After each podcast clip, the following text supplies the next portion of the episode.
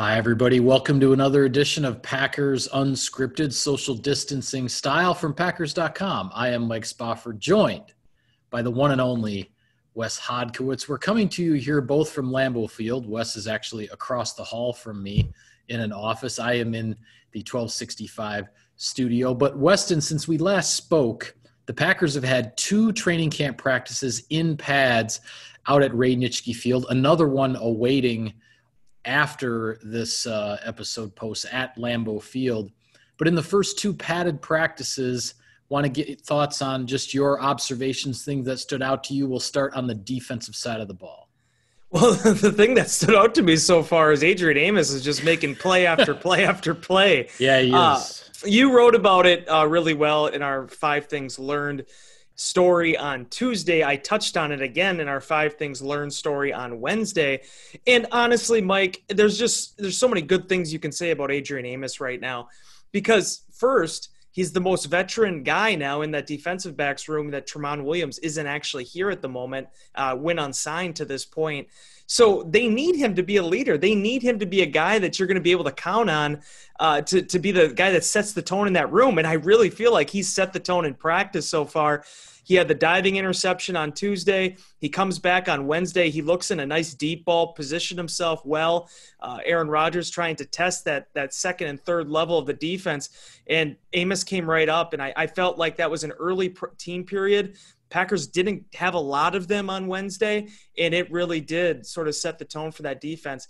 Adrian Amos, uh, he's a guy that, again, we talk so much about the Smiths, but when they drafted him, they felt like this is a guy that's going to need to not really need to, but has his best years ahead of him, and they're going to see him make some maturation and some improvements. And I think going into year two, you're starting to see that.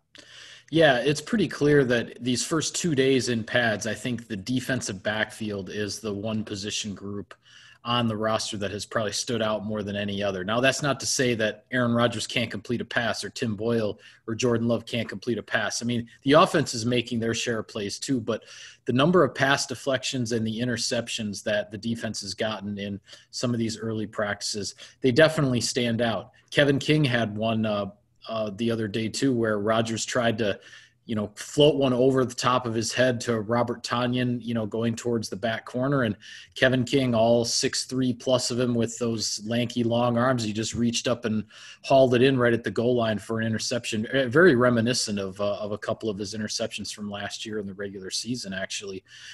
And as you know, Wes, there, there's a lot of behind the starting the the starting four and really starting five if you count Chandon Sullivan as the as the main nickel cornerback right now, but beyond beyond that frontline group, there's a lot of competition in there for the other spots and other roles. You know, when you're talking about Josh Jackson, Ka'dar Hollman, other guys like that, Raven Greene in the secondary, along with uh, Vernon Scott, the young uh, rookie out of TCU, who's made a couple plays on the ball early on here in camp. Um, I've been impressed so far with Josh Jackson. and I know it's just a couple of days, but this is a, a young man who's got a lot of talent and a lot of ability.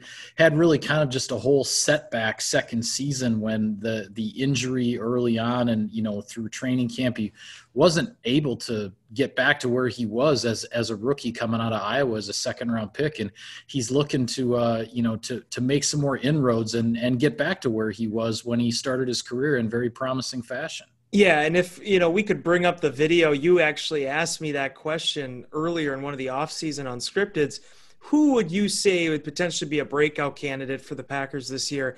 And my answer, and I think yours also was as well, was Josh Jackson. Josh Jackson had about as nightmarish of a 2019 as you could ask for. He suffers that really strange foot injury before he comes back when he reports. So he's actually NFI when he actually starts the season. Um, so he ends up being behind the eight ball there. So then what happens next? Well, he's a, he's not able to be the next guy up when opportunities do present themselves in the secondary. So he very rarely played on defense. There was one game where he was a healthy scratch completely. So and then to throw in late in the season, unfortunately, he also lost his father. I, I can't imagine just how difficult that season was for him. But what impressed me with him, and one of the reasons why I felt like he was primed to be a breakout candidate is the way he carried himself. He didn't hang his head. He didn't make excuses. He actually was going to Jason Simmons asking if he could take snaps at safety. He was just trying to find an outlet to get back onto the field. And through this week, Mike, he's made some plays. He's had some mm-hmm. nice pass deflections. He had that one deep ball against him when MVS was able to connect with Tim Boyle the first practice. But since then, he's been pretty lights out. And there was one snap in particular on Tuesday that really, I thought, showed his development. It was that red zone period where Aaron Rodgers only really threw the ball because it's the the end of that drill. They want to make sure that you actually get a rep out of it. Nobody was open. But that was because of some of the coverage that Jackson had on Davante Adams in single coverage. And then when Rodgers did throw the fade, Jackson was able to deflect it. Really impressed by that young man, and he's going to need to be a factor here. The Packers know they're not going to be able to just get through a season with their starting three quarterbacks and everything's going to be hunky dory. You're going to have injuries, you're going to have adversity, and the fact that Tramon Williams isn't here right now, I actually think speaks to the comfort level right now with Josh Jackson and those young corners to potentially be the next men up. Yeah, one last thing on the secondary too before we move on.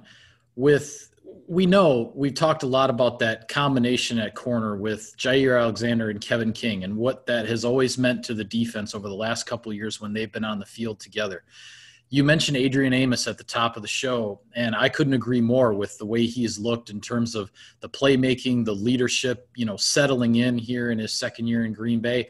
I'm really curious how this safety tandem, Adrian Amos and Darnell Savage, is going to develop because Amos is a guy who's he's he's quiet, he's kind of soft spoken, but definitely becoming a leader, and as you said, the the veteran guy in the room, and then Darnell Savage being a year two first round draft pick guy. You know his arrow is pointing up. You know he's not a finished product yet.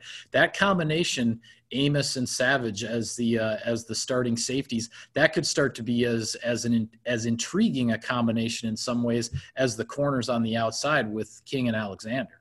Yeah, that's the great thing too about Adrian Amos. I love that quote he had when he spoke to the media on Wednesday. You don't always want you rah rah guys. I mean that yeah. there, there's something to be said for that at times, but the reality is that it's kind of one, it's hard to keep that energy day in and day out. And that tends to not be very balanced. It tends to not be even keel. You need to be able to, you know, have that that level headedness that's what he provides. So I, I'm just, I feel like he was the right guy at the right time for the right defense with Mike Pettine trying to change the culture.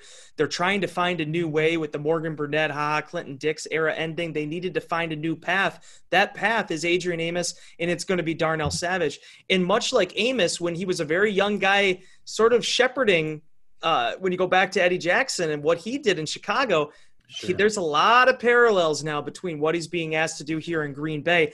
But the thing I like about it is I still think there's a lot of his own untapped potential, playmaking ability that could be there. And with Jerry Gray now directing that secondary, you start to get a feel. You asked the question yourself today.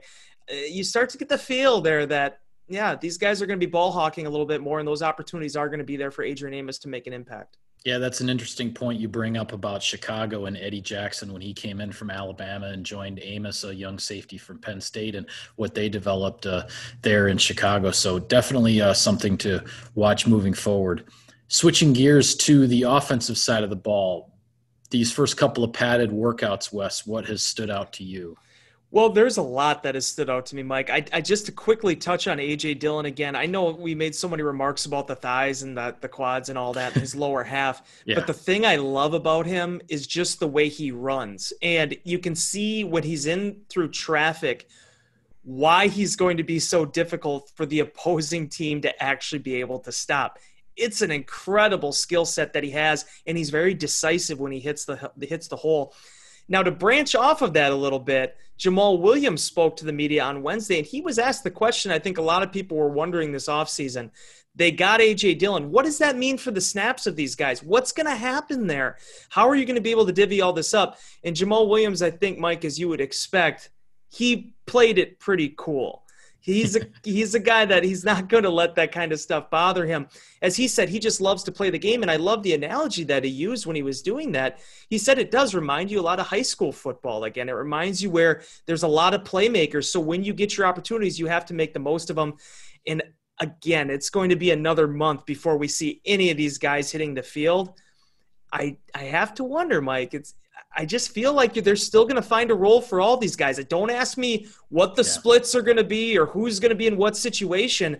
But Matt LaFleur, this wasn't a fluke, man. He said it in February. He wanted a third headed monster, a three headed monster, a third head to that equation. AJ Dillon's that guy, and you also have a you know a Swiss Army knife there, like Tyler Ervin in the mix as well. I think Jamaal Williams is going to get plenty of opportunities. And Mike, I don't want to jinx anything, and I feel like I won't be because we're still a month away from the start of the regular season. 472 consecutive touches right now for Jamaal Williams without a fumble in the National Football League. An exceptional mark, something that's incredibly difficult to achieve. And if he does fumble, I'm going to blame you for bringing it up on the show. I'm just kidding you. But uh, I, I, what, what's going to happen with this Packers backfield really will be interesting to watch. As you said, Matt LaFleur has made you know no bones about the fact that he wants to run the ball. He wants to have options. You talk about you know Tyler Ervin as a as a gadget type option. You've got a power guy like like AJ Dillon, Jamaal Williams, a power back in his own right. Dillon certainly. I was talking with Larry about this during our three things video Dillon is also just shifty and quick for such a big guy too. It's just it's such an interesting combination, an interesting package of of attributes that he brings. And then of course we all know what Aaron Jones can do. And I mean, quite frankly, Aaron Jones is the one with the uh, uh, you know the the toughest act to follow of his own, so to speak. When you score 23 touchdowns in 18 games, and then you know your your front office brings in a second round draft pick at running back to possibly take some touches away from you. But that being said that's what the packers want. They want to have options. You want to have a guy obviously you don't want anybody to get hurt but if somebody does go down for a game or a short period of time you just want to have other guys that you can count on that you know can step in and get the job done. And the offense doesn't have to you know tear a whole chunk of the playbook out and throw it away just because somebody got hurt. That's what Matt LaFleur is offer after in this offense, and uh, he believes he's going to have the weapons in the backfield to get it done. And and God bless Tra Carson, uh, you know, a very hardworking guy that's made it his own way, a very difficult way in the NFL. But the Packers at one point last season had to call him up from the practice squad, and he actually ended up like carrying the ball in a game that following weekend. That's not the way you draw it up. That isn't the way you want to have to do this thing. You want to have options. The Packers have given themselves that with AJ Dillon. The one thing I love is the fact that Mike, you and I know what inbox was like that week and two after the draft. People saying, "Why did they draft a running back? What is the point of all this? They needed a receiver. They needed everything other than a running back." And then it's just it's it's kind of it made me laugh a little bit that the last two weeks here. Everybody's talking about his thighs, Dillon's thighs, and his upside. People have him in the Hall of Fame already it, it's just the, the way that narratives swing. Uh, it's it's hilarious. Yeah, it's it's you know it's training camp. Everybody's uh, everybody's just excited to be actually seeing player football players out on a practice field. But that being said, another position group, and I know we've talked about it a little bit already, but where things are going to go at tight end here for the Packers is going to be very interesting. You know, you've got Marcedes Lewis, the 15 year veteran, you know, the guy, he's sort of taking all of these young guys under his his big wings and he's got a lot of experience a lot of a lot of savvy a lot of knowledge to be able to share. But you know you've got robert tonyan you have Jace sternberger you have the rookie josiah deguara you have evan baylis all of these very very young guys. And you know hats off to robert tonyan i think he's gotten off to a great start here early on in training camp and he certainly wants to keep it going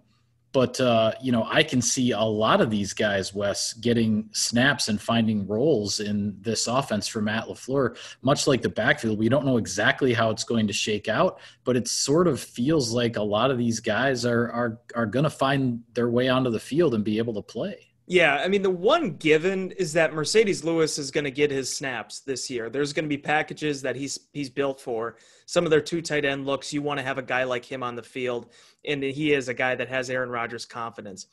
The rest of that is going to be determined. And I think the way I look at this right now, Mike, is a lot like how Mike McCarthy used to always handle his running backs, where it's going to be by committee. But if a guy establishes himself, a guy sort of separates himself from the rest of the pack, that guy's going to get the snaps. I could very well see that being the case with the rest of those tight ends with Robert Tonyan, Jace Sternberger, and then certainly uh, you, you also have Josiah DeGuara who's going to probably fit in multiple roles. And, and to give credit where credit is due, Evan Baylis is a guy who played some snaps last year too.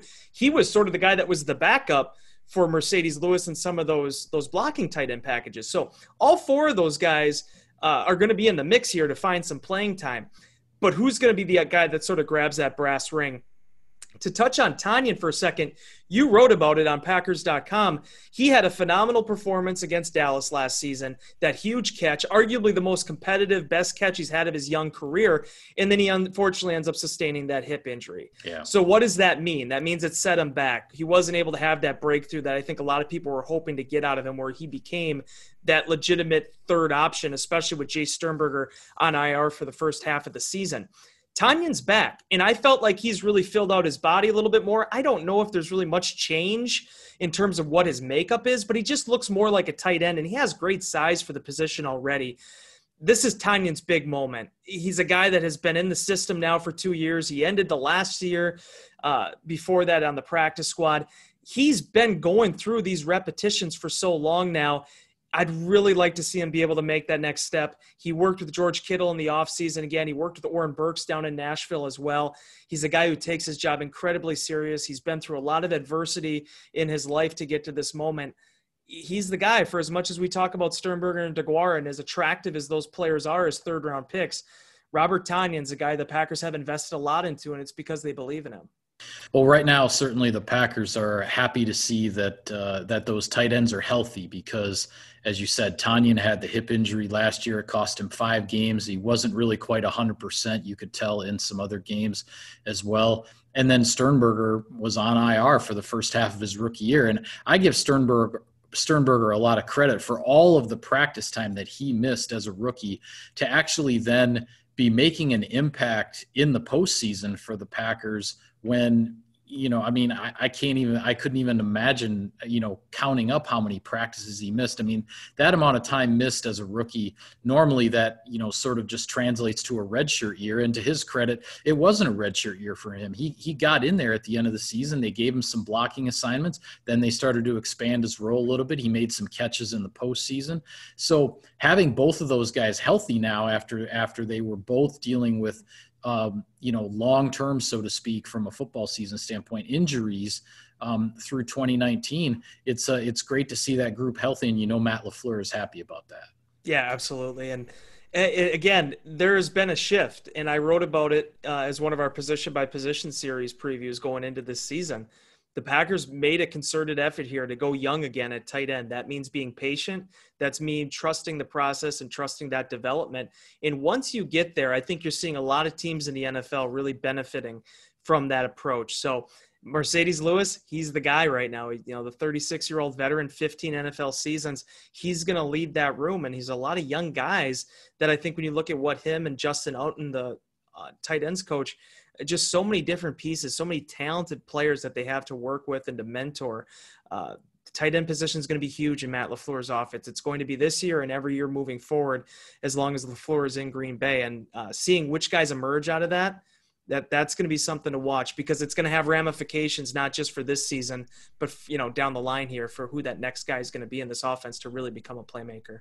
Yeah, no question about it. Well, with that, we will sign off on this edition of Packers Unscripted. But the next time we come to you next week, there will be a few more practices and some more observations and storylines of training camp to talk about. So until then, for Wes, I am Mike. Thank you for tuning in, everybody. We'll see you next time.